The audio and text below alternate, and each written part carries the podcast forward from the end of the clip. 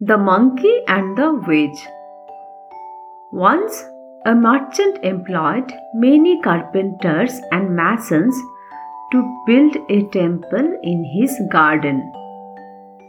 Regularly, they would start work in the morning and take a break for lunch in the middle of the day. One day, a group of monkeys arrived at the site of the temple and watched the workers leaving for their lunch. One of the carpenters was sawing a huge log of wood. Since it was only half done, he placed a wedge in between to prevent the log from closing up. He then went along with the other workers for his meal. When all the workers were gone, the monkeys came down from the trees.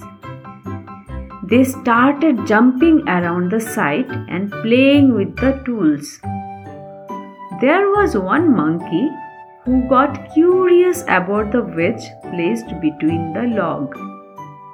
He sat down on the log, caught hold of the wedge, and started pulling it out.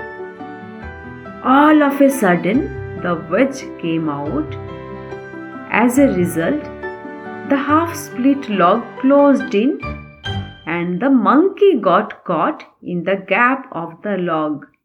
He got severely wounded. Moral of the story One should not interfere in others' work.